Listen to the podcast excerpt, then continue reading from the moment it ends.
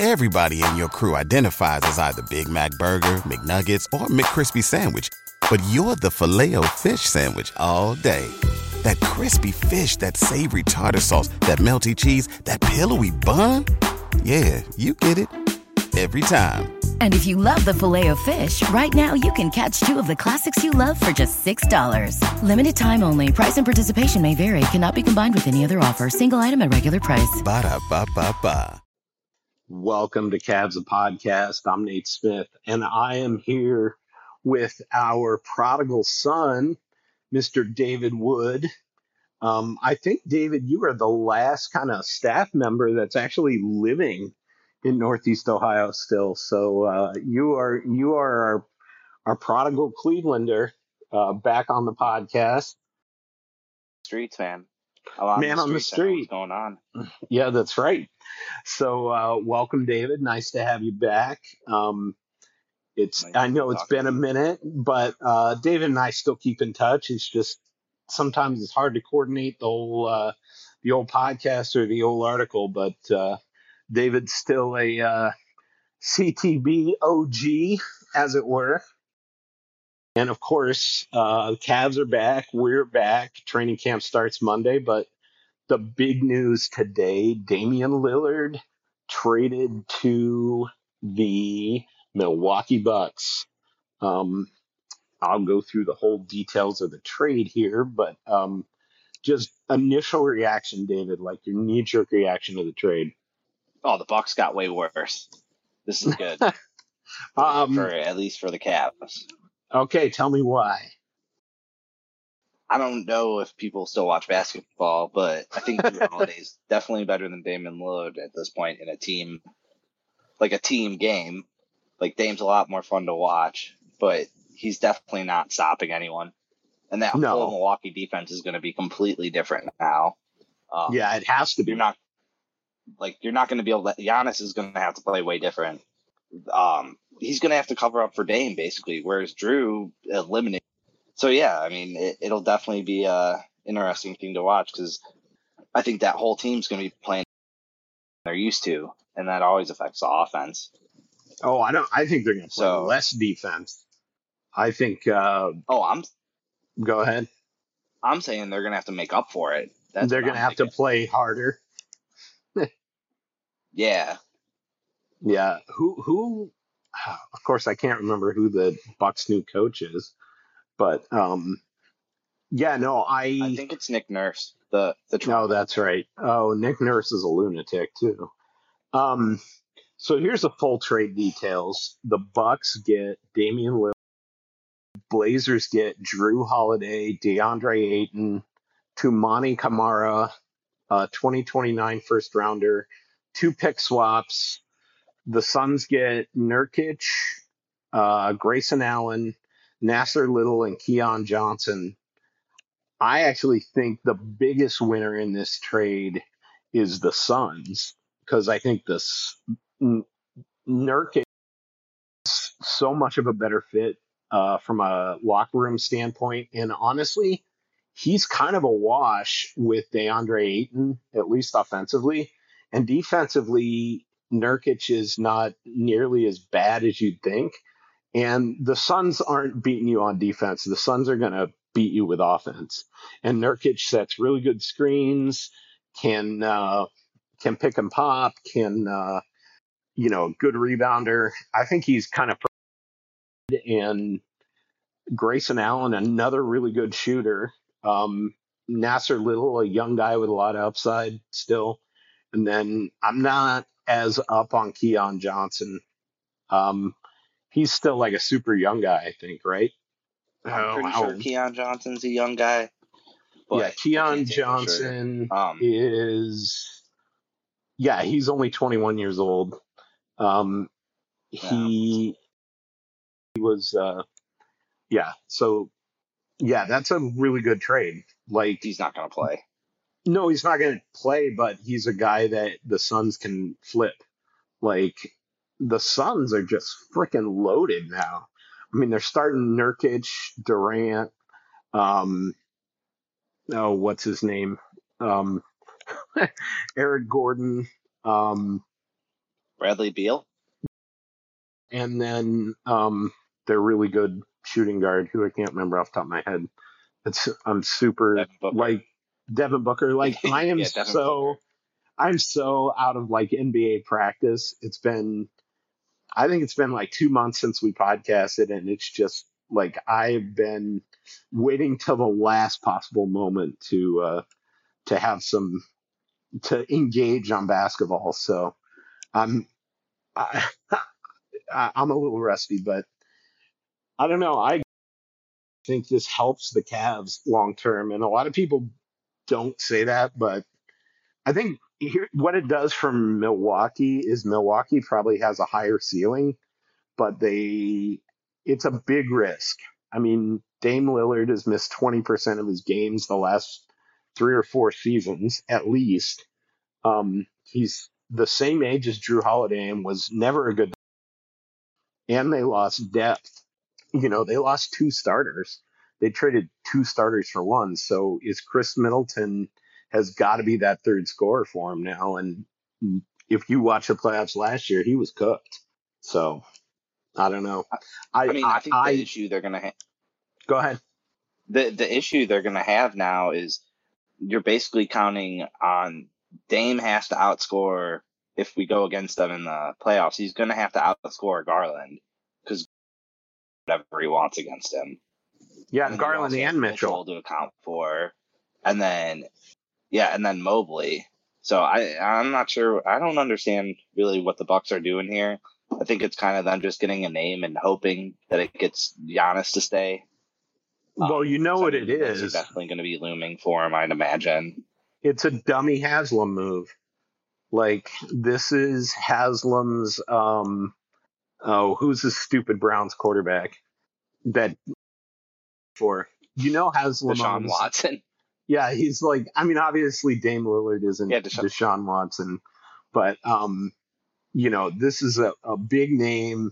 Haslam's got to go out and trade for him. It probably isn't going to work out long term, but you know, you got to roll the dice, and this is the same kind of move. So I think it's a, I actually think it lessens the chance of Giannis staying there long term, because I think, you know, the way Jrue Holiday, he could probably play till like, you know, thirty-six, thirty-seven maybe. But Dame, I mean, it feels like he's going to age in dog years. Like, I mean, he's still going to be able to shoot, and he's still an amazing offensive player, but how are you going to hide him on defense? That's what I want to know. And and him and Pat Connaughton is kind of a terrible defensive backcourt. And, you know, their whole thing was playing drop coverage with Lopez, and now Lopez, like, Dame Lillard ain't getting over screens to play drop coverage. You know what I mean? I just, I actually I mean, think... it'll be fun to watch and see.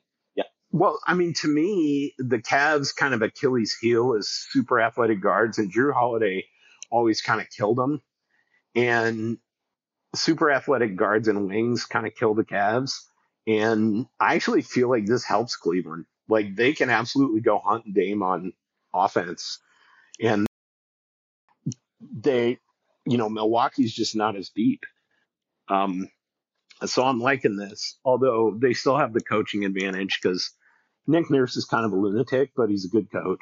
So I like the move. I love the move for the Suns and uh, for uh, for Portland. I think it kind of depends on what they get for Jrue Holiday, whether it's a good move. But I'm I'm not sure it was better than what they could have got in a three-way deal with Miami. But I think they didn't want to trade with him. Pretty pissed at Miami. And so do you basically think that felt like they tampered getting traded? Oh yeah, for sure. I, I don't think there's any uh, way. Gee, I kind of no. They they don't want a thirty-three year old. They they're building their team around An- Anthony Simons and um, Scoot Henderson. So they're gonna, you know, they they're in total rebuild mode. They don't need a thirty-three year old veteran making thirty-five million dollars a year. They need to uh, draft picks so and young the, guys. So who are the only reason I think they keep Jrue is to just have an an adult. No, you can you can go you can go you get Tristan Thompson there. And, well, you can, but you're not going to pay thirty-five million dollars to have an adult on the team. You can go sign an old guy for a cheap contract and not have to pay him thirty-five million dollars. Like, Drew's going to get moved to either, like, yeah. the Clippers, the Celtics I've heard are interested, the Heat are interested. I'd be very surprised to deal with the Heat because I think they basically... I think part of the reason they traded to the Bucks is they felt like the Heat were tampering and didn't want to do a deal with them. So that seems yeah, like a very petty, but oh, I yeah, but that kind of very much feels like um, a Blazers move. Like they've always been kind of a weird franchise because uh, it's Paul Allen's sister that owns the team now, and by all accounts, she's she's a little bizarre. So who knows? I. Well, and then the other big connection is Terry, who is the old coach of Portland before they hired uh, Chauncey Billups. He's uh, he's an assistant on Milwaukee for Nick Nurse, so there, there's a lot of mil, there's a lot of connections to Dame. I actually think it it's a you know it's a good fit for Dame, but from a basketball standpoint, it doesn't make me feel like the the uh, the Bucks are any more of a threat to the Cavs than they were the Cavs, but I don't feel like I don't feel like it's inevitable. I feel like the Cavs have a puncher's chance against them. So, and they're a lot yeah, less deep. It's probably about a wash at this point, and yes, Gian, unless Giannis kind of shows up against well, them. Y- so I mean, Giannis the, will show up, but the, sorry, go ahead. I mean, at the end of the day, I, I kind of think. Giannis is going to have to show up like really, really good. And I mean, it's a good shot. Like best if he goes against Dame, because that's like, all right, like show you're ready. Like you're here for the big time, you know? Well, and plus you like, can roast, you can hunt him. You can roast him. You can wear Dame like a cape. Anyway. yeah, I'm no, I'm with you. Um, What do you think for the Suns? Do you like the move, getting rid of Ayton? It, I mean, at the end of the day, I, I, I don't think it really matters. Ayton's going to kind of cave under the pressure. I don't think he can handle that, and I'm not going to be that great. We just oh, I think crazy. I think they should be fitting themselves for rings right now. I think this. What? I think it locked them in as the best team in the West. On paper, they're paper on, tigers. How many? Well, sure. How many times are, have but... we seen this now? Well, we have with but, teams that do this, but there, I think it's different because you have a clear-cut number one, who's K D instead of like K D and Harden and Kyrie, who always all think like I think Bradley Beal and can absolutely defer to K D. Uh, I I think the Suns get it done here. Uh, that's just my take. Although they have Frank Vogel, who is a weird coaching choice to me, but whatever. I mean, Frank Vogel is like kind of a defensive coach, which they're going to need. Um, well, true. I, I just I worry that Bradley Beal's not going to be able to figure out how to play off ball again. Like he's oh, I, he's going to want to be on the ball too much, or he's just going to be like a total cuck and watch K D and Devin. No, I think I think it'll totally work. I mean. You just can't have too much shooting, and all three of those guys are just absolutely elite shooters. Um, I, I, I what think Bradley gonna, Beal's. Sorry, go ahead. He, he's Bradley Beal's not that good of a three shooter. Like everyone thinks he is, but I think he hovers like around thirty-three, thirty-four percent now. Yeah, but it's the volume and the fact that he's the best player on his team. Everybody's like loading up on him when he does.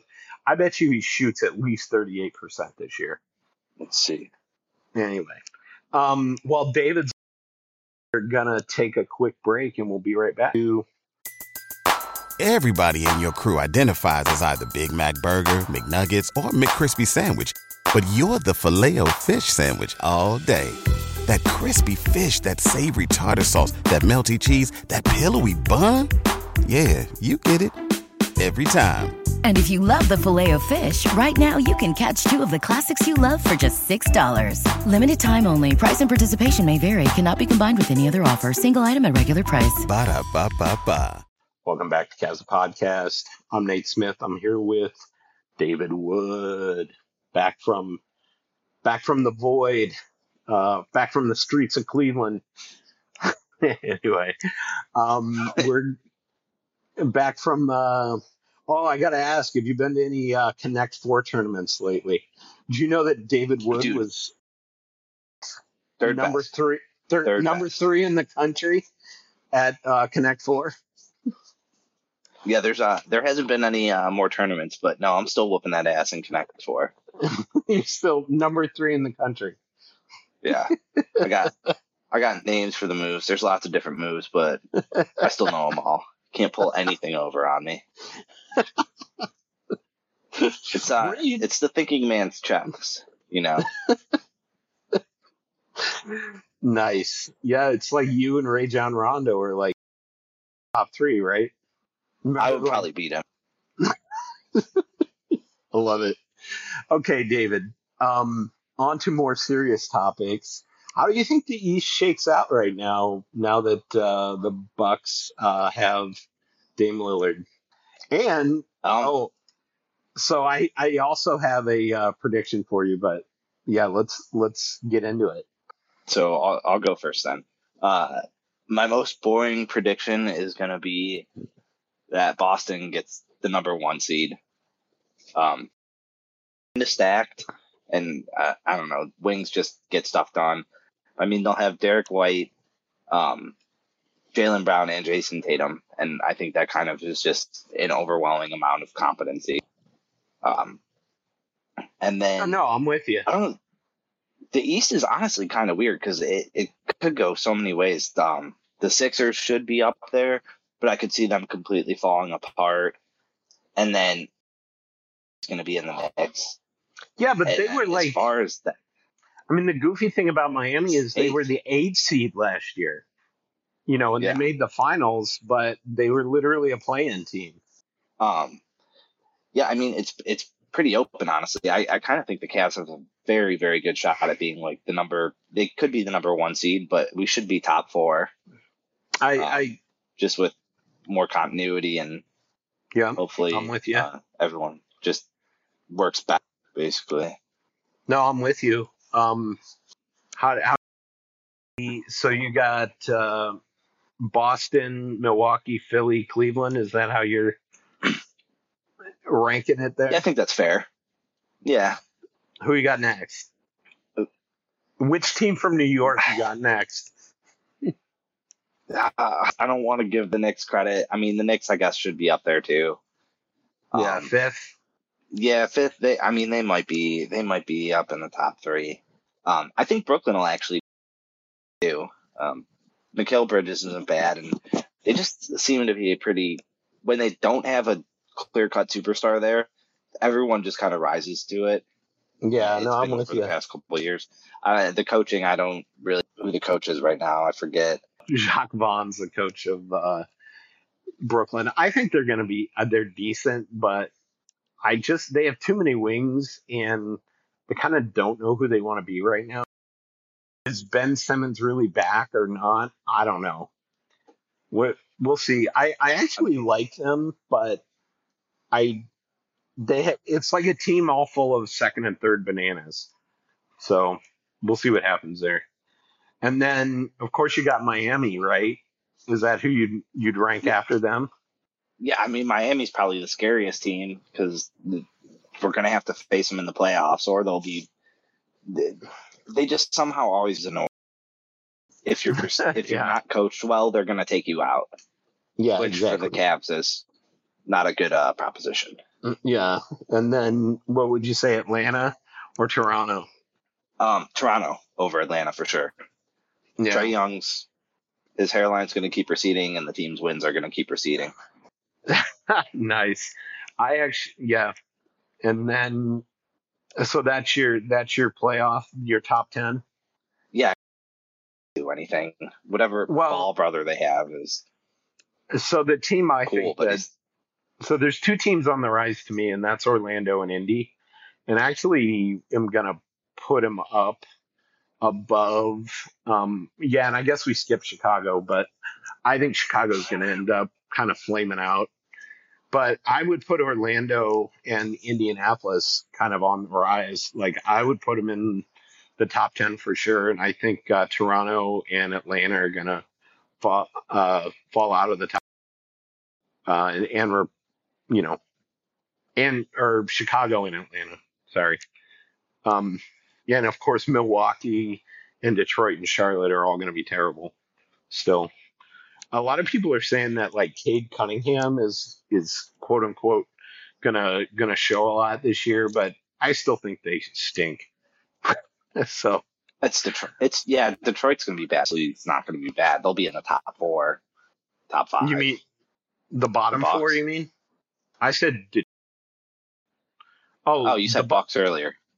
Oh no, I think you just misheard me. But yeah, De- oh. yeah, Detroit. Um. Definitely bottom three to me.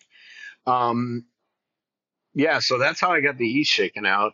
Um, and I, yeah, I would still put Cleveland in there at, you know, number four. I think they'll win more regular season games than the Knicks, but um, I, I'm or, four or Orlando's five. Orlando's going to be like Cleveland two years ago.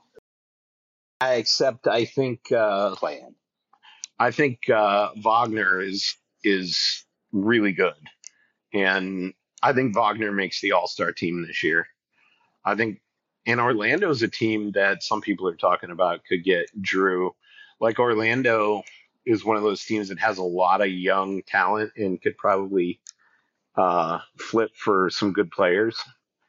So that'll be interesting. Um, but I think Cleveland's still right there. Um, I think Miami, this really hurt them, because they lost a lot of guys um, or some guys, and I'm not sure they can replace them like Strus. And but they always seem to kind of figure it out, don't they? Yeah, I mean, they're I'm not counting Miami out. Yeah, no, I'm with it's, you. It, yeah, they're competent. Exactly. Exactly. But, I mean, right there still. The big things for the Cavs are, you know, who's going to start. That's that's going to be a weird one because they're a team of kind of like all smart small guards. Um, like they're talking about so starting. Who do you think Max? It's... Well, they're talking about talking starting Strus at the three, and he's like six five, and I'm like, mm, I think it'd be a lot smarter to start LeVert at the three and bring Strus off the bench, and then you know you're going to start Mobley and Allen. Um, But I think uh, maybe the other side of that is they want LeVert to play the third guard. But I I would I'd bring Strus off the bench first, so that always two of uh, you know LeVert and Garland and Mitchell are on the floor. I and I don't I just don't I just can't see Max Strus guarding threes in the N B A. I no he's not gonna he's not. No well, yeah, he but. Was, He wasn't a he wasn't a great defender on Miami, and when you go to Miami, that's what you usually do. You play good defense, yeah, or you're playing the best defense of your career. Like he's no, not going to be I mean, a better defender yeah. in Cleveland.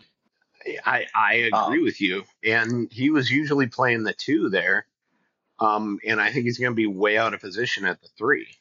Yeah, that that'd be bizarre if they do that. I mean, ideally, I would hope they'd kind of give Okoro, just give him mm-hmm. another shot to start. No, I don't I think just, they'll ever. I don't think they're going to start a Okoro. I I think that ship has sailed. I mean, it, it makes.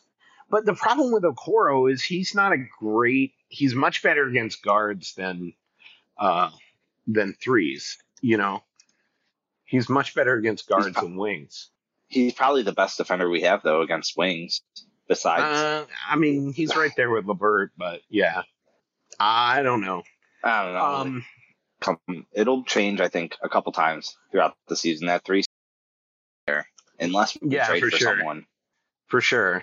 I mean, here's here's the thing that's weird to me though. Like, like you're absolutely right. Max Strus wasn't a great defender in the regular season last year, Like, his estimated plus minus last year was negative three, which is not good at all. And he kind of got a lot better in the playoffs, but he basically had one good playoff run that way upped his value. And, you know, Eli and Chris and I have all talked, like, I think it was a massive overpay, but whatever.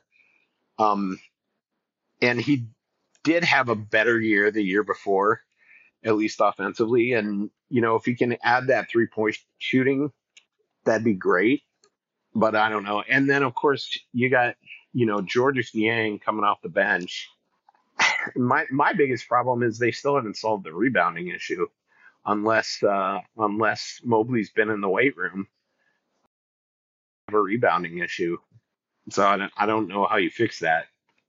But I mean, the one, the one hope is that Tristan Thompson is really working with both him and Allen to just kind of be, be better rebounders. Like, go for the yeah. ball. Yeah, because I yeah. mean, Thompson's not a physical specimen. He just he wanted the ball. Yeah, but I mean, Thompson. Um, but the problem is, is Thompson was a defensive rebounder. He was a really good offensive rebounder, but um, as a defensive rebounder, he was just okay. And that's the problem. The Cavs that killed the Cavs against the Knicks was defensive rebounding. And of course, you know, we've talked about it on this pod. It's like when they lost Kevin Love, they lost their best defensive rebounder. Um, so I, I don't think they're complete. And of course, the other thing to talk about, what you and I were talking about in the break, how long do they roll with J B. Bickerstaff? Like, I almost, and this, this is going to get a lot of people mad at me. I almost hope that they struggle early in the season and, you know, maybe J B gets canned and they bring somebody else in. I would love that because I don't think he's a good playoff coach. But the other side of that is, you know, they seem very loyal to him. And of course, now that uh, Kobe, now that Kobe got, got his D U I, uh, he's he's kind of the face of the front office. So, I I'm, I would say ten games for Bickerstaff. Like, at a certain point, people got to realize the defense wasn't good because of Bickerstaff. The defense was good because everyone actually tried. It wasn't well, the teams that were making that was making it good, and the offense was just. The offense wasn't anything super special. No, like, there's something. So you think they're going to bail on, but bail on Bickerstaff in ten games? Yeah, we I could don't. bring in Scott Skiles. he'd be Scott the, he'd Skiles. be the same thing. Like, yeah, isn't that the, that's the guy? Like, Orlando had him; they played really good. I mean, Bickerstaff got the guys to try. You know? Oh, I see what you're and saying. That's great. He's like for the, a young the motivi- the motivator. Yeah. Can do now we need to get a guy that can teach them a little bit more and put in a real offense and scheme a little bit on defense. Like, let the guys use their actual skills instead of effort. So one of the problems is is that it's not like the Cavs schedule is super hard out of the gate. You know, they start out at the Hawks, then they play the Magic, then they play the Pacers, the Nets. Like, all those teams are good. Are are decent. They're not like terrible teams, but they're not like world beaters. They're not, uh, you know, the Warriors or the Lakers. But the Cavs really, I mean, they could struggle. And if they do, I think you're absolutely right. I think Bickerstaff probably gets shown the door. But I mean, the Cavs don't really play a bad team until they play the Trailblazers a month later. So. Like, all those teams are decent teams that they've got in the first month. Um, so we'll see. And, of course, the Pacers always play them tough. So it, it's going to be an interesting first month. I don't think Bickerstaff gets drummed out in the first month, but I think we're all going to be baffled, like, what the hell he's doing, uh, you know, by game three or four. But we've had this conversation a million times on this pod, so... Think, all right, so as far as Cavs stuff well, go, are there going to be any trades? Uh, I don't know. We try to um, trade trade Mitchell before the so, end of the year. So I think we should uh, take that one on after the break. to Welcome Back to Cats Podcast. Nate Smith, David Wood. I, you know, the rumors are swirling still about Donovan Mitchell being, um, you know, flirting with New York. Uh, it was on the Bill Simmons podcast today. He mentioned Mitchell's not going to be in Cleveland long. I don't know if that's true. Um, Donovan Mitchell has this year and next year left on his contract. Obviously, at the end of this year, um, the Cavs would like to sign him to an extension. But if they can't, I think the big uh, the big rumor is that the Cavs might look to trade him uh, if he's looking to move on and test free agency. Um, they trade him this year, but if they're not successful, I think you'll see, maybe not next summer, but, you know, the twenty twenty-four twenty twenty-five trade deadline, uh, you could absolutely see Mitchell get moved if they don't think they can re-sign him. So I don't know. I mean, what do you think? You think Mitchell stays a Cav for the foreseeable oh, future? No, I don't think. No, I don't think he stays a Cav past his contract. I mean, with how the N B A is going, he'll probably try to sign an extension and then demand a trade a year later or whatever else work. But that kind of seems with the way the league's going, especially because they made it so the extensions are worth more, or you can yeah. get a little bit more now. Um, I, yeah, well, it's pretty we'll stupid that the league is set up that way now.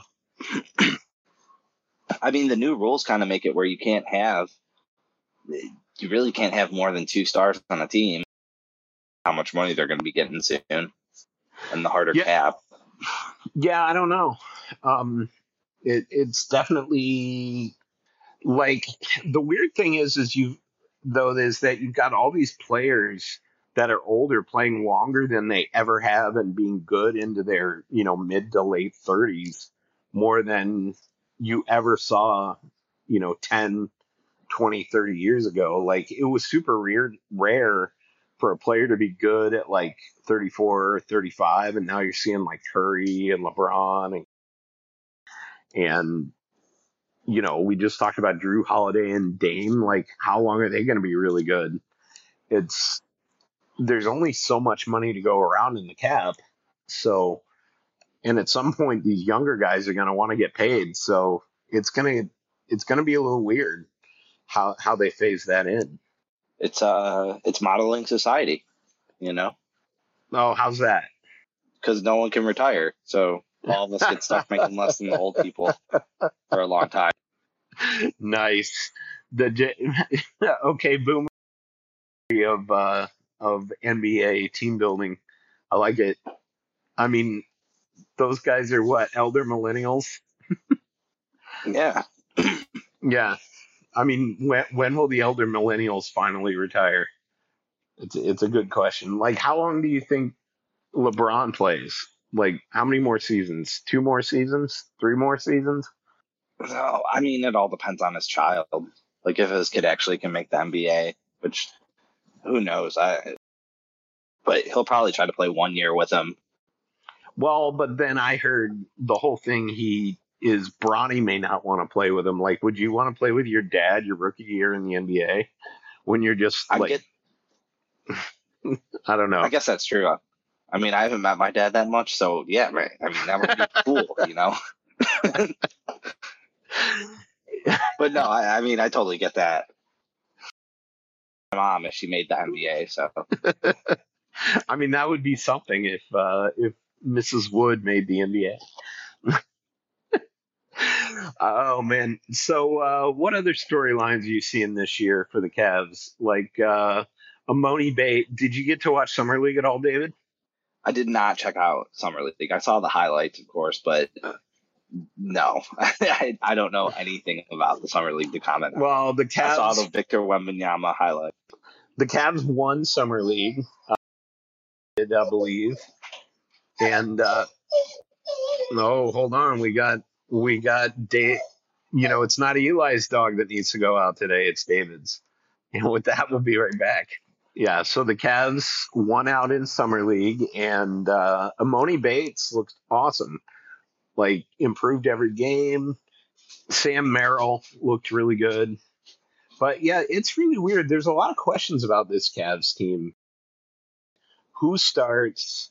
Nobody knows what's going on with Ricky Rubio. He said he was stepping away from basketball this summer, and he was not joining the Spanish team. And then nobody knows if he's even going to show up for camp for the Cavs. Like, that's super weird. Nobody knows what frickin' channel the Cavs are going to be on, because uh, Diamond Sports, the company that owns, they're on the verge of insolvency. The supposedly the uh, the team is going to start the season with their games on Bally Sports, but nobody knows that, like, they're going to make it through the season. So the Cavs may have to, like, spin up their own streaming service. It's super goofy. Like, thing. How do you frickin' run a league this way? I mean, that's that's super. Yeah, that that's like not acceptable. I wish the Cavs would do like how um, the owner of the Phoenix team. Uh, I'm pretty sure he's trying to get it on just regular free T V so people can actually see it, because that would be amazing. If they could get oh the no, I think on. It would be. Like, I think that would be amazing. Uh, the other thing I saw. Utah is running their own uh, streaming package, and here's where you can get, I think it was like one hundred eighty dollars or one hundred sixty dollars for the year, but it all you also get two tickets to a game. And I was like, oh, that's a pretty cool deal. Yeah. Like, I mean, they're probably cheap seats, but whatever. Like, I, I could Ooh, get should- behind that. Yeah, they could have, like, packages where they mic each player or something. Like, you pay extra to have, like, a real... That would be fun. Uh, that, that actually would be fun. I would dig that. Uh, but I will say the one thing I would miss the most about the Cavs not being on uh, Bally Sports would be the local commercials are just, like, so much of the flavor of the Cavs. Would you agree? I mean, I'd like, I'd like to see an Ken Gamley Kia. You know. I would like to see you in a Ken Gamley Kia. Every time that commercial comes on, my thirteen-year-old goes like, blink twice if you need help. Oh, yeah, no, the, the Kia lady's a, a very pretty woman. I'm not sure what Ken looks like, but good for him. Well, oh, I, well, they had Ken Gamley. They had... them on in previous seasons, but the the Ken Gamley Kia lady is a bona fide phenomenon, um and i'm just i'm excited to see what terrible local commercials are going to be on this year, so we'll see what happens. It's it's really goofy how, like, just scattered the N B A is right now, though. I mean, you got, like you said, you got guys that just signed four years extensions, like the last two seasons have asked for trade. You got James Harden opted in and then asked for a trade. Like, it's so freaking oh, yeah. goofy. Where, where's James? Since uh, uh, Daryl Morey's a backstabber. I think he's going to end up with the Clippers, but I don't think anybody wants him. Like, he's such a loon, and everybody knows he wants another huge payday. Like, why would you trade for a guy that when he gets pissed off, he tanks the team and and drags your owner and your G M? Like, to me, that's not a recipe for getting paid. I don't know where on the camp. No. You don't think? No. No, I don't think he ends up a crazy enough move. No, because I don't know why you'd take the ball out of De'Aaron Fox's hands. They were really good last year. Um, and I don't know why you want an old guy, like maybe Chicago. That I mean, be, I, I guess DeMar DeRozan might be pretty fun to watch with, with um, the, uh, Embiid. I, I could get behind that, actually. Yeah, it's weird.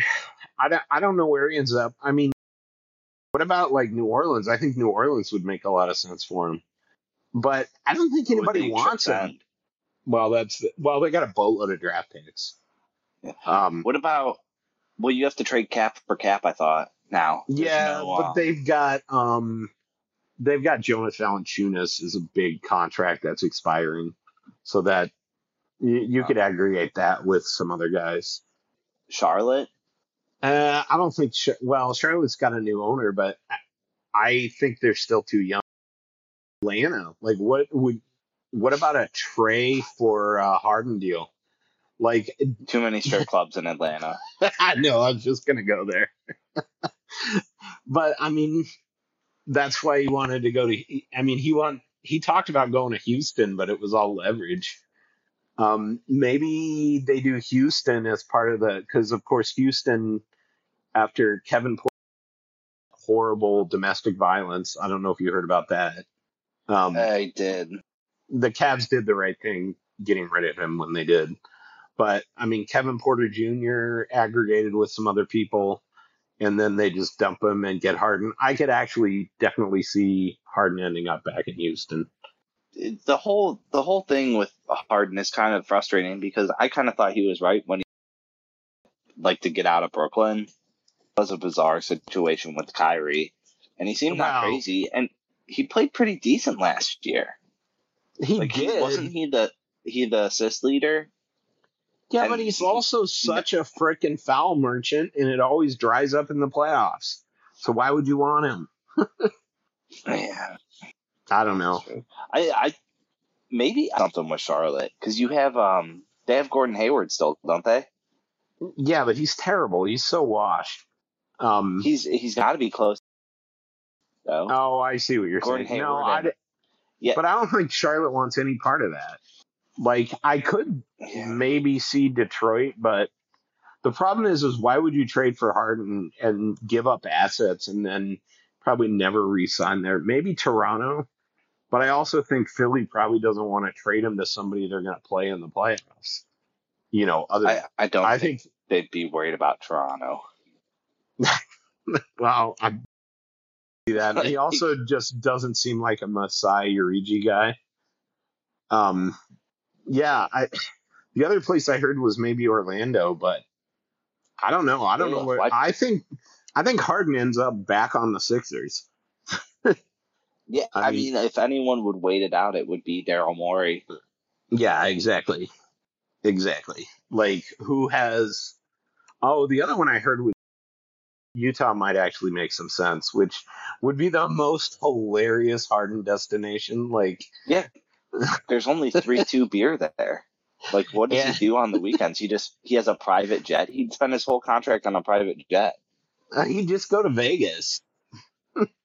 he'd spend his weekends at well, he'd spend his weekends in Vegas.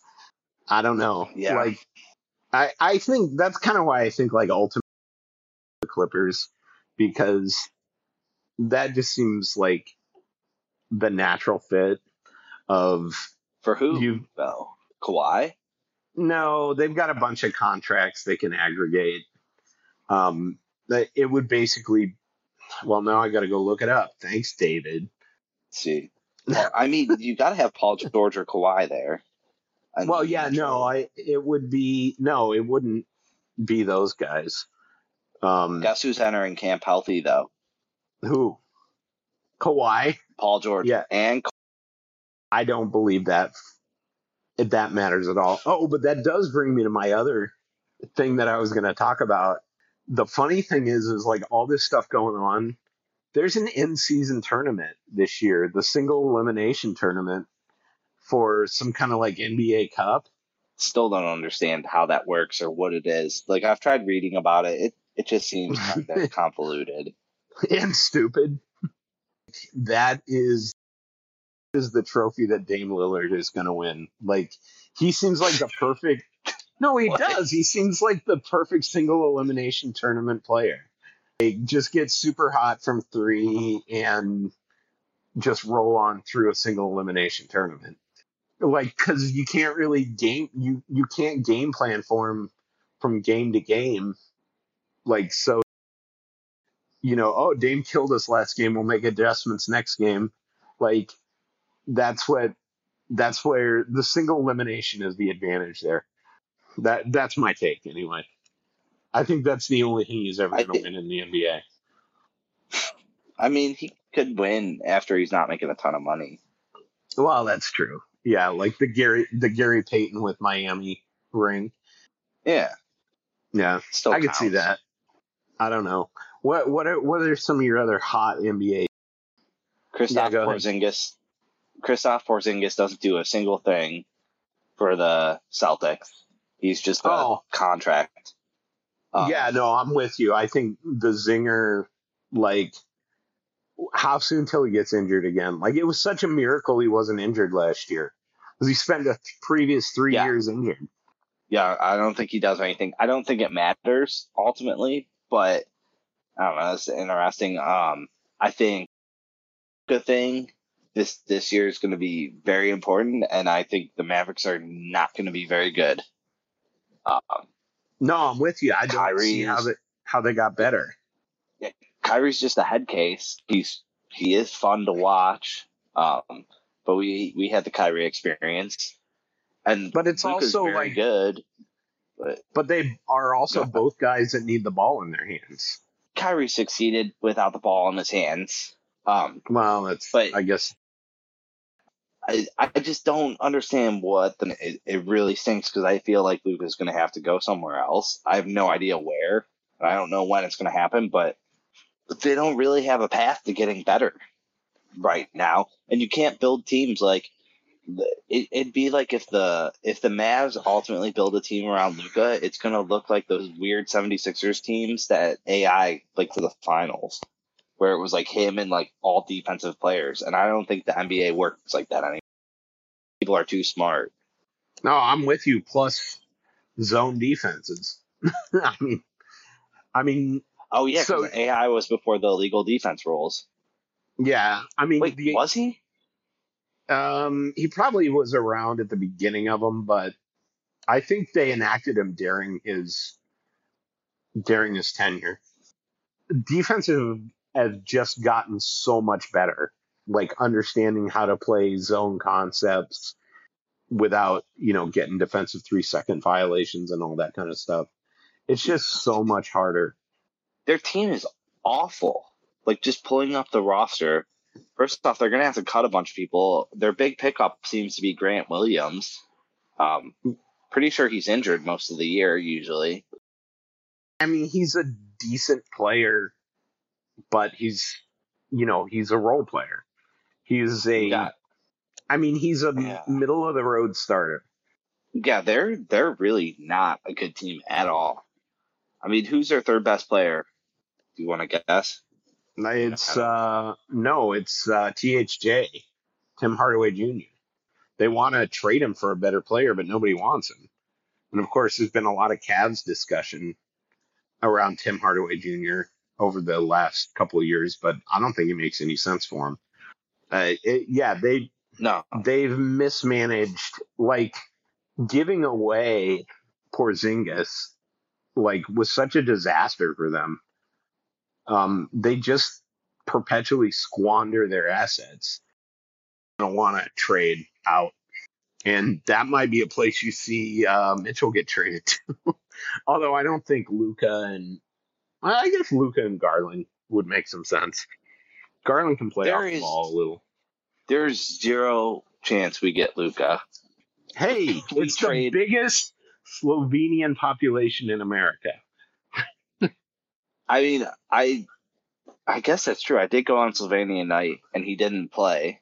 But uh, Luka, if yeah, that I mean, I hope we get Luka, but I don't think that happens. I don't. We trade Mitchell to them, and the Mavs get even worse. Like they just start well, going for the number yeah. one pick. I don't know. Yeah, I mean, so looping back to an earlier conversation we had, the Clippers can absolutely trade for Harden because they have so many bloated. They're so far over the cap. They're sixty million over the cap, and they have so many bloated contracts. Like, listen to this: Norm Powell's making eighteen million. Is on a seventeen million dollar deal this year. Uh, Nick Batum what? is making. Yeah, I am not making that up. Nick Batum is making twelve million.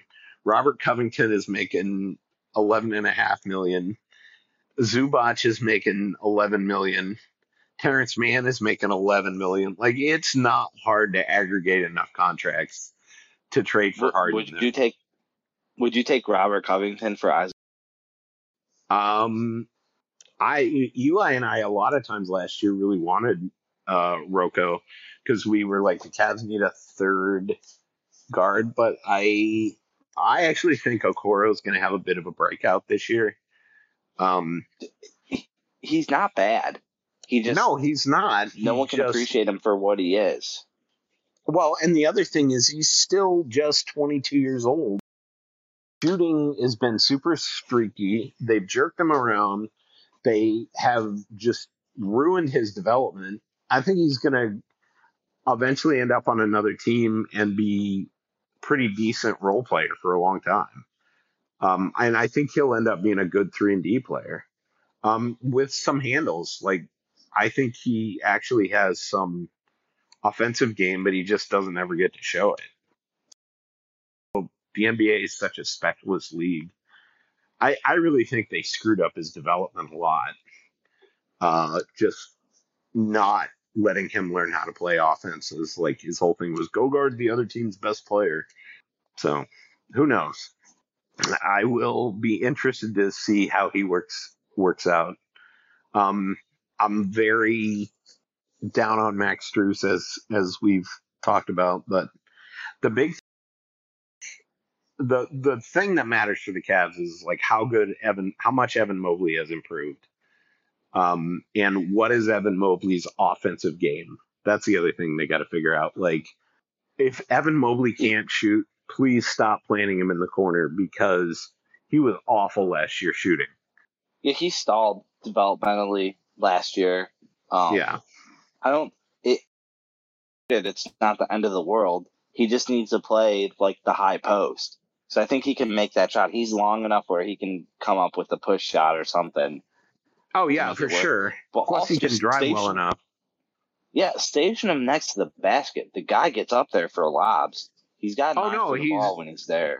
He's one of the best finishers in the N B A around the basket because yeah. he's got really good footwork. He's um, can score with either hand. He's a really good dunker. He's got a great pump fake.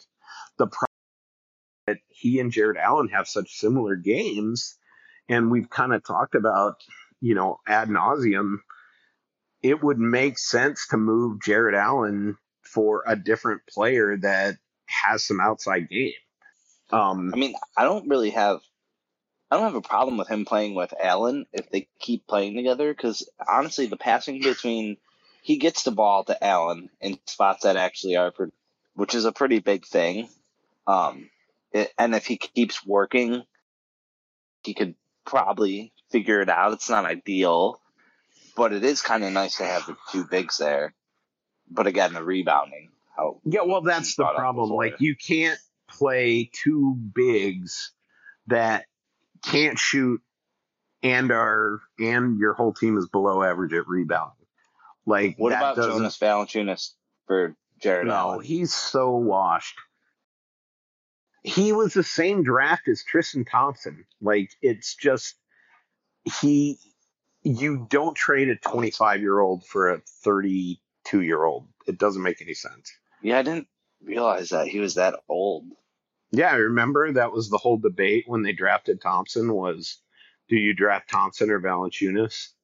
Man, I'll call that yeah. one out. Well, I want a Kawhi Leonard. Anyway. Um, yeah, I mean, there's well, – I think the – sorry, go ahead.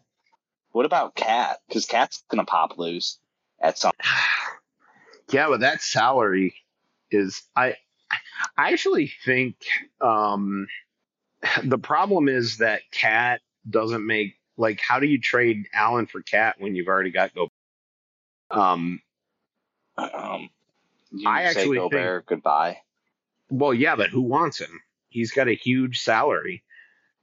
Um, You'd have to send him to a team that's trying to dump a team that's no, trying to dump you, someone. That's too much of a salary uh, dump. I, I, think, what about, I actually uh, think Minnesota is going to be good this year because I think Ant is taking the next step. Like, I think Ant is going to be all N B A, at least third team. I mean, no, I think Ant's very good. I, I do think they got to get Gobert out of there because he clogs. No, he's stuck. He's stuck there. It's it, that's. Although, did you see Gobert shooting threes in uh, FIBA ball? Yeah, he made two out of four. Hey, that is fifty percent. I'll take it. I yes, wish for true. I hope Just Jarrett stop. Allen's in a in a gym shooting threes right now. I, he, yeah, so so do I, so do I. I mean, I don't think it's going to happen. Well, it would happen if this coaching stuff going, but anyway. Um uh, we are riffing good. I don't know. I don't know. I it, it'll be interesting to see. Like, do you think Tristan Thompson plays much for them? I think he barely sees the floor. Um, no, I, I kind of think he's going to have to. Because they don't have a do third have our, big. I mean, yeah, Mo- really Mobley don't. the or Mobley the elder, you know, who had a nice summer league. Yeah, um, who else do might. we have? That's it. Then. Like, they don't have a lot of bigs. Uh, they got oh, who was the other guy they got? Was it Ty Jerome? Yeah, we have Ty Jerome. No, he's a shooting guard. No, um, it was Damon Jones. Guy. Damon Jones, yeah. Is that his name? Damian Jones. Yeah, he boy. Yeah, because Damon Damon Jones, you know, of uh, early aughts Cavs lore, you know, Amon Owens, no yeah. Dino, no Dino J. Worst handle. I mean, does on a, Dean Wade? I Dean wish Wade Dean, play more. I hope he does, but I don't feel like I feel like they've already moved on from Dean Wade. I would actually think Dean Wade makes a ton of sense as a starter, but who knows? Yeah, I don't. I don't really know why they don't play Dean Wade at all. Well, he was hurt last but, year, and he. And then when he came back, they wanted him to do Kevin Love's role, and that's not what Dean Wade's good at. Dean Wade is like a three, not a four. So a three you can play. He's a three and D three. Anyway, he's a it, yeah. He would yeah. What if they started him? I think it all you depends on his health. Really keep up with modern, keep up with well, modern threes though. Yeah, he's yeah, he killing it. He's a great defensive player. He's all. When he was playing were really good. The problem was he can't stay healthy. Yeah, I don't know. And with that, we'll be right back. Welcome back to Cavs the Podcast. We're going to be wrapping this one up soon, but um, first of all, first off, David, what um, what are you looking forward to for Cavs season this year? Like more than anything, like what's your number uh, one? I'm, I mean, honestly, I want to see what Garland can do. Is Garland going to be the next step? Um, which I mean that that obviously is pretty ridiculous. He does shoot the ball very well, and there is a chance that he can develop into that. Or is he going to be a B-rate Steph Curry? Um, because he needs the ball in his hands, and I think he really can be a type of player that like extends the range, but also his passing is pretty good. Like he's a very good passer now. He's it very does, good from all areas of the court. He. He could hit ten. Do you think he could hit ten assists this year? I don't think that's uh, out of hand. I don't think so. He has the ball enough. I don't. Well, the Cavs do have a lot more shooting. I think if they played um, Strus and Niang, and they were actually the shooters that you think they are, he could. But I think the problem is, is Mitchell plays too much iso ball and has the ball in his hands a bit too much for that to happen. But I actually think Darius Garland is a lot like Curry in that he can be really good off the ball as well. Like that's what makes Curry just so ridiculous is as good as he is as a point guard, he's even better as an off-ball shooter. Like hit Curry relocating and playing off screens. He's one of the best players. What's that called? Like a con- uh, or economy of movement. Is that the right term? Yeah, yeah, I, yeah. Like he, I, he, I, I think that's kind of what Curry has. Well, yeah, and he just knows how to find the seams in the defense and how to get open. Like he's kind of like Richard Hamilton um, was for the Pistons, but like with range out to forty feet. so, and yeah. plus he also has one of the best screen setters ever in uh, Draymond Green to play with, and plus he's got Clay on the floor to balance out the floor, so you can't overload on him. So Ooh, yeah, I mean that, that that's a good point to bring up. With Tristan Thompson coming back, do you think he kind of learns how to set a little more greasy screens? Or Evan Mobley learns how to set some greasy screens from Tristan? I hope so. Like the, the rolling fullback style screen to the hoop. Well, I mean, I will say the one thing I love about Tristan coming back is that the Cavs needed a goon, and Tristan can be a goon. And, you know, they he needs to fully embrace his inner Zsa Zsa patchouli oil and, uh, and just, just yeah, set those nasty, those greasy screens, as you call them, um, for sure. And I hope that rubs off on Allen and uh, and Mobley, for sure. I, I think if the Cavs were smart, like they would run their whole offense around, like you said, high post and Mobley and um, and Garland and Mitchell, where Mobley's the short roll man. Like if he can master that, that can kind of be his greatest strength. And then you've got Allen at the dunker spot, um, and then you you can play four out when only one of those guys is in. But because, I mean, you're not going to see, I think you're, the hope is, is that the third big is going to be Niang, and then Allen or Mobley will slide over to the center, will be at the center spot. And so you can play four out a lot. What was that noise? Uh, I mean, you're not a big Georges Niang Niang fan. No, I no. mean, if that's your third big, like, Um, you're doing something interesting with your team building.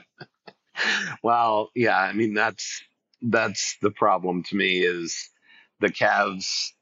I feel like both these guys, they got them one contract too late uh, between. No, I mean, seriously, you wanted Niang on the last contract and you wanted uh, Max Strus on the last contract. Like, I'm not sure. Feels a bit like, to me, overpaying Judd Bushler from the from the nineties Bulls. So that just goes to show you how old I am. Um, but I don't know. Speaking of old, I think I think we can wrap up the basketball part of this podcast, and we'll have a lot more coming up um, in the next few weeks as as the team uh, has media day on Monday and then open up, opens up training camp on Tuesday. Um, but uh, I don't know, David, you ready for a little lawnmower talk? Yeah, lawnmower talk and also cocktail talk. Cocktail talk, okay. Special. Okay, so, yeah. like, you were telling me in the break, you're you're the lawn master? I'm the Booker lawn. So, well, as a renter, you can't go too far with mowing the lawn. You just got to be consistent with it. So, my this is my whole thing with it. I'll mow the lawn once a week, and I who has like a pristine lawn, but they do like the crazy edging stuff, you know. So I I know one hundred percent what you're talking about. Yeah, I don't do any of the edging or anything, but I do religiously mow the lawn every week because I I do it as a renter for some reason. Um, but yeah, I don't do any of the stuff. So I have the best looking ghetto property on the block. You know, the bushes are overgrown, grass always pristine. Nice. I take pride nice. in that, you know. And and you live in Ohio City, right? No, Lakewood, Lakewood. Don't Lakewood. Don't okay. me with Ohio City. Come on. Come on. Okay, so um, you will not believe who mows my lawn, and and I, I I want your opinion. Like, does this make me less of a man? Um, so my uh, lawn, my thirteen-year-old daughter. Um. And I have set her up with, I got the Toro all electric sixty volt mower. It takes her about forty-five minutes and about uh, two ba- a battery and a half. And that's how I, I give her her allowance and, and teach her responsibility. So does that make me more or less of a man, David? Does she sharpen the blades herself, or do you sharpen the blades? I have not sharpened the blades yet, but I will be sharpening the blades. Uh, at the beginning of the next mowing season. Although I don't sharpen them myself, I don't have a grinding stone, but there is a guy at the local farmer's market that you, you take your knives and, and lawnmower blades to him and he'll sharpen them for you. So that's that's my plan there. For some reason, I keep I picture you as Hank Hill right now, teaching no. your child to mow the lawn. no, no, I'm no. honestly, honestly, like I've always hated, but I actually like my lawnmower what? now. I've always hated mowing the lawn. Ever since I oh, was I like a kid, enjoyable. I, I ever since I was a kid growing up in Alaska, I just hated mowing the lawn. I was like, um, you know, one we had this golf course we used to play at, and it was a public course, um, and it was super super shitty, and um, and it, it was actually a public park, and the actual greens were like AstroTurf on top of concrete. Um, and it was like a, a really nine hole and nothing was longer than a par four. And, um, the whole trick was you had to like bounce it on two bounces and onto the green. Otherwise, if you hit the green directly, it would just like shoot a hundred feet up in the air and go into the woods. anyway, anyway, the joke was like, we're out there playing one day. And it was like, man, if I owned this place, they'd be, these lawns would be so much better mowed. Everything would be taken care of. And my Nate, if you own this place, your mom and your sister would be out here mowing the lawn right now. So anyway, that's that's my uh, you. Oh, uh, sorry. You know, when you mow the lawn, you're like allowed to drink beers. Like oh, a hundred percent for the day. A hundred percent. Lawnmower beer is a, a, a great beer. And I do still mow the lawn on occasion, but I've set it up for my daughter. But I'm also, my whole thing now is I'm doing uh, other projects. Like I power washed my house this last weekend. And that's like something you do as an adult?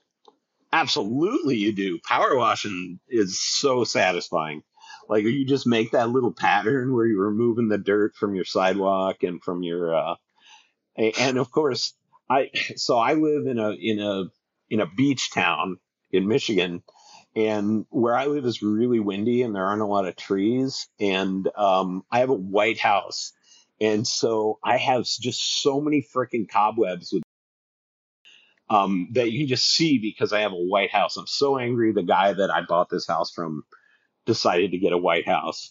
And so that was that was the whole thing that I had to do this weekend, was just like power wash the crap out of my lawn.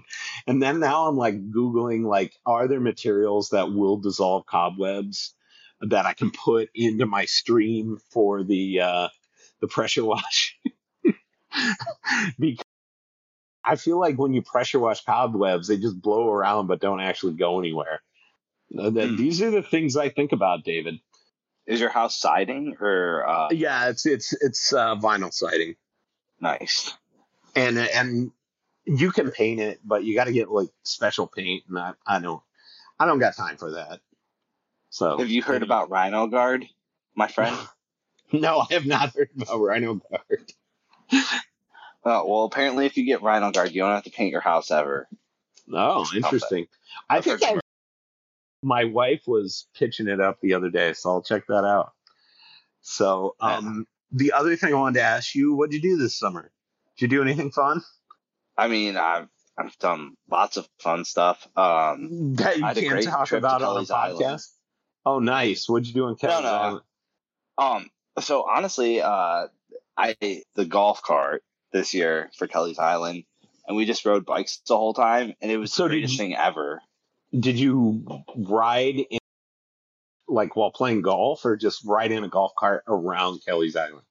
No, no. So have you ever, you've never been to Kelly's Island before? I haven't been to Kelly's Island or Put in Bay. Those that I haven't oh, crossed those okay. off my bucket list. So Kelly's Island, it's just like an, it, it's like uh Put in Bay with less bars, but it's also a national park. Okay. Um.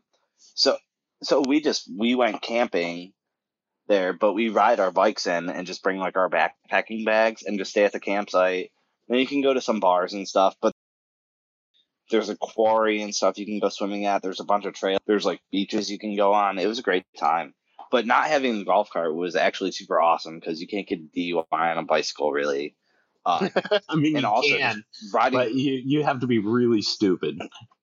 Yeah, but like riding a bike around is great, and like the weather's usually pretty moderate there. Like this year it was only like seventy degrees when we were there. Um, that's fine. Um, well, and the other nice thing is if you're riding a bike, but there's no cars on the island, like you don't worry as much about getting hit and stuff, right? Oh, there's still cars. There's lots of cars. Oh, okay. Um, so do you take the ferry, a, ferry over? Yeah, you do. Yeah, you just take the ferry. Yeah. Um, I. Uh, I have a story I'll tell you off there. That's pretty good. I don't think it's cast block. Um, nice. You can't. So yeah, you can't make I, that P G rated. Yeah. No. Um. And then yeah, my band. Um. Do you want to pimp uh, the band or or no? Yeah, I'll, I'll say the name. Yeah, it's just we're called Hyper Viper. Uh, there's an Instagram page that's just Hyper Viper Band. But yeah, we're playing Cleveland. Uh, come see us. It's like rock and roll, like Hot Snakes, and I don't know what else it really sounds like, but probably like Hot Snakes and kind of uh seventies, eighties punk. And then what else is going on? Oh yeah, we have to say our cocktails. Do you have any no. good cocktails, or can I go first? Um, you can go first. I a good cocktail, but I don't make. Right, I so, don't. I don't have a lot of variety in mind. But go ahead. All right, so people, like, some of my friends got too into cocktails this summer, and, you know, people can get too snobby with it, so. Oh, absolutely, but that's kind of the fun. Yeah. No, no, no. So being creative, um, now that you're a Michigan person, you know what Faygo is, right? The drink of choice for the discerning juggalo. Absolutely, I know yeah, what Faygo okay. is. All right, so you're not a jugger joke. It's good to know that. Um, okay, so here's the deal with Faygo. Uh You know, it was made to compete with R C Cola in the trailer parks in probably the seventies or eighties. I don't know if that's for sure true, but could be true. But anyways, um, yeah, I went to a party where everyone made different cocktails. And of course, everyone sees things with, like, fruit purees and, like, weird concoctions. But I was like, you know what? Um, one of the finer drinks that people can drink is called Mad Dog twenty twenty. Oh, um, jeez. A lot of people probably aren't aren't familiar with it, but it it's, a, it's a fortified it a- wine. Fortified with nice with sugar. Okay. Yeah, it makes you really. Ri- yeah, it makes you really. This was my. Uh, this was my drink. It's called the Moon Fist. So you take uh, take three parts Bling and Blue Raspberry, uh, Mad Dog. That's the best flavor. If you need to know, now you know. And then you combine that with two shots of vodka, and then three parts of Moon Mist, and it's called the Moon Fist. And then you drink it. Uh, Faygo Moon you don't Mist. Know, yeah, but the drink's called the Moon the Moon Fist. And That's Moon fantastic. Mist, if you don't know, is just uh, it's like generic Mountain Dew, pretty much. I thought it was Faygo's Fresca. Am I wrong? No, it tastes like Mountain Dew to me. It, it might. It, I've never oh, had okay. Fresca actually. Oh, okay. Yeah, yeah I'm no, not a big I mean, soda guy. I mean, I'm not either, but I I. Stay. I like a good root beer with a pizza. Like, you always have to have soda with pizza, right? Or, I mean, obviously, yeah, root beer, that. but but like nothing tastes better with pizza than like a good soda. Um, yeah. So my cocktails, like old fashions, and I like I make like a lot of riffs on an old fashioned. Like, uh, I made one last year. Like, one of the things I really like, uh, we do a lot of bourbon now. Of course, I know that's so uh, cliche at this point, but um, there's a whiskey company called Traverse City Whiskey up in Traverse City, um, and they make a peach bourbon. And one of the things I just like is um, peach bourbon on the rocks with, like, uh, honey. And I'll put, like, a, a stick of honeycomb in it. And that's really good. And you stir it with the honeycomb. It's really good. And like, it sounds good.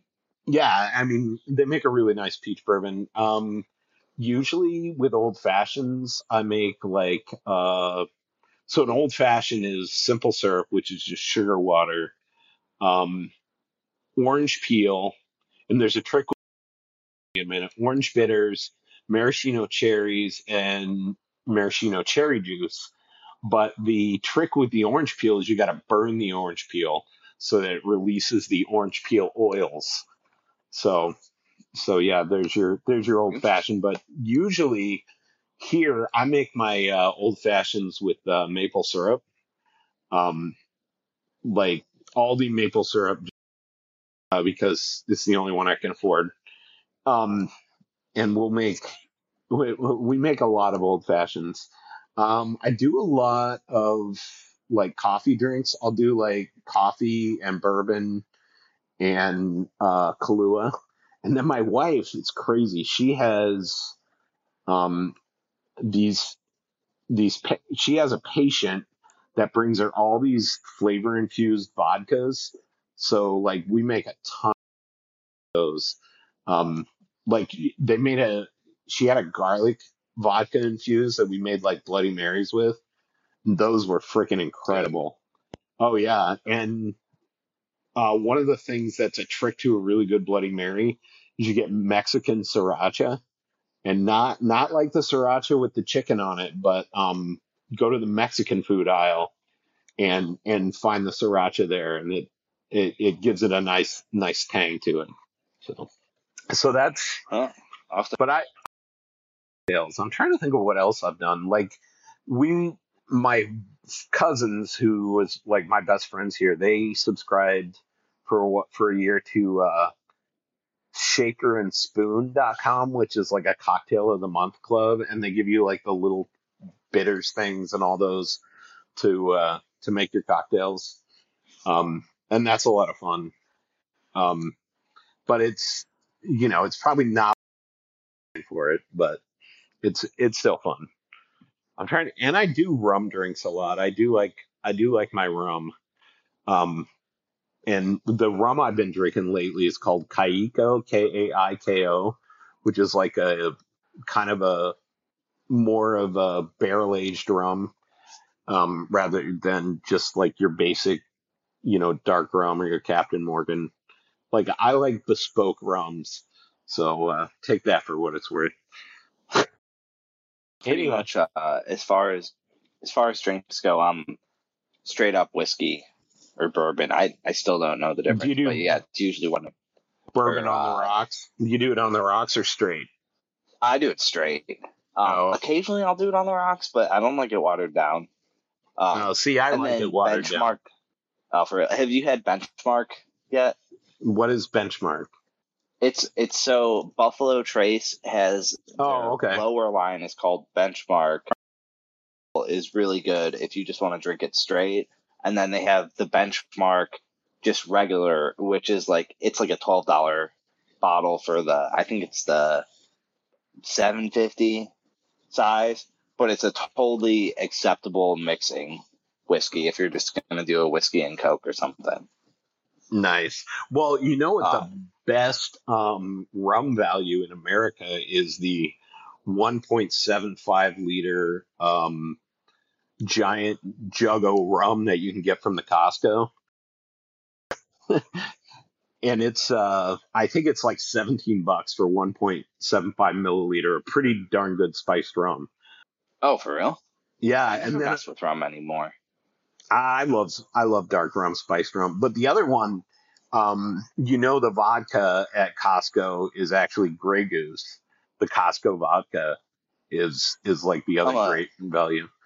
So I'm more of a, a Schwecker guy. I prefer the plastic bottle. That's how you know it's good, because it breaks. So nice. They're looking out for you. Nice. And this has been Degenerate Alcoholics with Cabs and Blah. Oh man, I'm trying to think. So what I did this summer, um spent a lot of time at the beach. uh I went to Alaska, visited my folks. That was a lot. Like there's a reason I live three thousand miles away, uh, and for because otherwise I wouldn't be married. Um what else did I do this summer? Um a bunch of concerts. I saw Jason Isbell. I saw, God, who else did I see? Um, the Avett Brothers. They were incredible. Um, uh, I can't. Oh, the Revivalists, Band of Horses. Um, that was a lot of fun. I haven't seen any like hard rock. Like my buddy wanted me to go to Guar, and I just like I had somebody visiting, and I was like, dude, ah.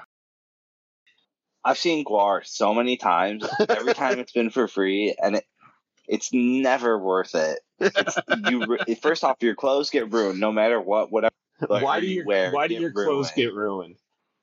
Hey, have you ever watched the videos for Guar? Oh yeah, dude, the fake blood stuff just stains. Oh okay, okay, that yeah, that makes sense. There actually is a time. Oh, this leads into something else though. There, have you watched the Tiny Desk of Guar? No, but I can imagine. Yeah, well, there's yeah, there's a Tiny Desk. Also, the Tiny Desk with, uh, oh my goodness, why can't I think of this? Who does that song, like, Back That Butt Up? I don't know. Hot hot Googling action. No, I can't. It it was the best, uh, the best, uh. Juvenile? Juvenile? Yeah, Juvenile has a, he has a Tiny Desk. Amazing. So the other one, um. The other great Guar moment is there's a uh, um, Odorous Urungus made an appearance on uh, Fox and Friends back before Odorous Urungus died, because Odorous Urungus was the original frontman for Guar. So I know a lot about Guar despite never having liked them. But yeah, they were on Jerry Springer. Yeah. I'm trying to think of who the other band I saw was. Oh, I saw Modest Mouse. They were pretty good. And but the opener oh, was, I would love to see them. The opener was it was this guy called Mattress, and it was literally just him like carrying karaokeing over gold lame in a gold lame suit over a backing track. It was so bad. And yeah, it was just abysmal. But yeah, saw a lot of shows this summer. I think um I don't think I have any coming up, uh, which I'm kind of glad about. I'm like, I'm gonna keep a low profile. I'm, I'm, I'm Ooh, trying to. I saw a Dan. Who? I saw Danzig. Oh, Gentle Glenn. Yeah, yeah. He. Uh, all right. So, talk about this. So, the opener was a, is this band Midnight, who is a Cleveland band, and they're absolutely amazing. Like, best metal band going on right now. It sounds like Venom and Motorhead combined. They're always okay. amazing, but I've seen them. Second band was uh, some band called, like, Sister Brother or something weird. They were, blah. It was, like, some weird, some weird lady singing, like, Take It or Leave It, not my thing. The band after that was called uh, Behemoth. They were really good. Like, the stage presence was awesome. Like, I wouldn't listen to it on my own. The whole stage show was great, like, wearing corpse paint and stuff, like, lighting candles and like lanterns and singing nice. About wild stuff. But then Danzig comes out. So first off, he's not jacked anymore. Like he just looks like he, oh yeah, no. Like he's not doing steroids. Yeah. I'm like the one thing I expect of Danzig is he's going to be glistening in the stage lights. Dude, it was so disappointing. He has like two like two stage moves where he stands on like the monitors and he pounds his chest. Like, just looks out and looks, like, sickly. It was not good. Um, so, yeah, we stayed. I saw him play Mother. That was all I wanted to see. Um, also, do you think he said the word mother on more continents than any person in the world? So I think he probably um, had. I don't know. That drop a lot of M Fs. So, they, I no, mean. Just the word mother. I'm not oh, saying just M F. Singular, like. I, yeah, I see what you're mother, saying. Mother, you know? Yeah. I, yeah, I probably. Probably, probably yeah. Also, it's a lost opportunity if he's not saying it in the other I, country's languages. I yeah. hope he's gone to Antarctica just to sing Mother on the seventh continent. Ooh, yeah. Dude, he could easily get all seven continents. I think. Last I checked. Yeah. Um, I mean, if you believe in the whole continent thing. So, yeah, I have a couple funny. We won't, like, we won't get into that. Did you ever see the Glenn Danzig buying cat food meme? Or cat, Glenn Danzig buying kitty litter meme is so hilarious. It's no. just like. Does he have Danzig, cats? Yeah. He's just Danzig walking out of a grocery store, like like just like you said, looking like a normal, pudgy, short guy with long hair. Um with a box up on the Google search. Kitty litter. It's freaking hilarious. And then the other one that's, oh, great, that's pretty great. He's on a Portlandia sketch about um, goths going to the beach.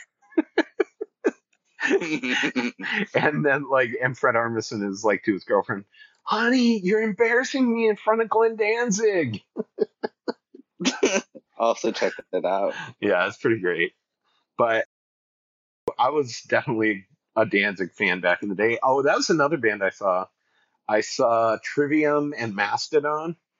Ooh, Mastodon was good a couple of years ago. Yeah, I saw Ma- Mastodon was really good. They were a lot of fun. Um, Trivium is like weird, old, like these guys this old and this skinny should not thrash this hard. Like it's a little scary. I know Trivium. Yeah, they're not bad. They're live, but yeah, I'm I'm not much of a metalhead, but kind of my best friend here is, so I'll go to a metal show or two. Um. I'm trying to think of who else I saw, but yeah, it, it it was a it was a pretty pretty busy summer. Um, one of the cool things here is uh, in Grand Rapids they have a venue called Meyer Garden, and it's kind of like a mini Blossom. Um, but the cool thing is about it, there's no reserve seating, so if you get there right at the you literally go sit in the very front row on the concrete, like next to the stage. Um, so that's a lot of fun. Um, and usually we're like super close. Um, so it, it, it was, it was definitely a blast. And I rode bikes a lot. That's, well, not as much as I wanted to, but you know, living in, in West Michigan is, is got its perks. So, and I don't think I have any other crazy stories. Um, and, uh, me talking uh, uh, other than us talking about New Balances today over text, and uh I, t- I I sent everybody a picture of my New Balances, and um and then I was like, yeah, I wanted to put an eight after the N for Nate, and and David texts me back. He says, uh what did you say? You said uh you said Nate, there would be no oh, yeah. women there would be no women left for the rest of the world if you did that. And true. It, it is true. And with that, uh, we will podcast and a uh, stay tuned for next week. Cavs opener uh, or Cavs open training camp. And as always, go Cavs. Go Cavs. What's so special about Hero Bread's soft, fluffy, and delicious breads, buns, and tortillas? These ultra-low net-carb baked goods contain zero sugar, fewer calories, and more protein than the leading brands, and are high in fiber to support gut health. Shop now at hero dot co. Everybody in your crew identifies as either Big Mac Burger, McNuggets, or McCrispy Sandwich, but you're the Filet-O-Fish Sandwich all day. That crispy fish, that savory tartar sauce, that melty cheese, that pillowy bun. Yeah, you get it.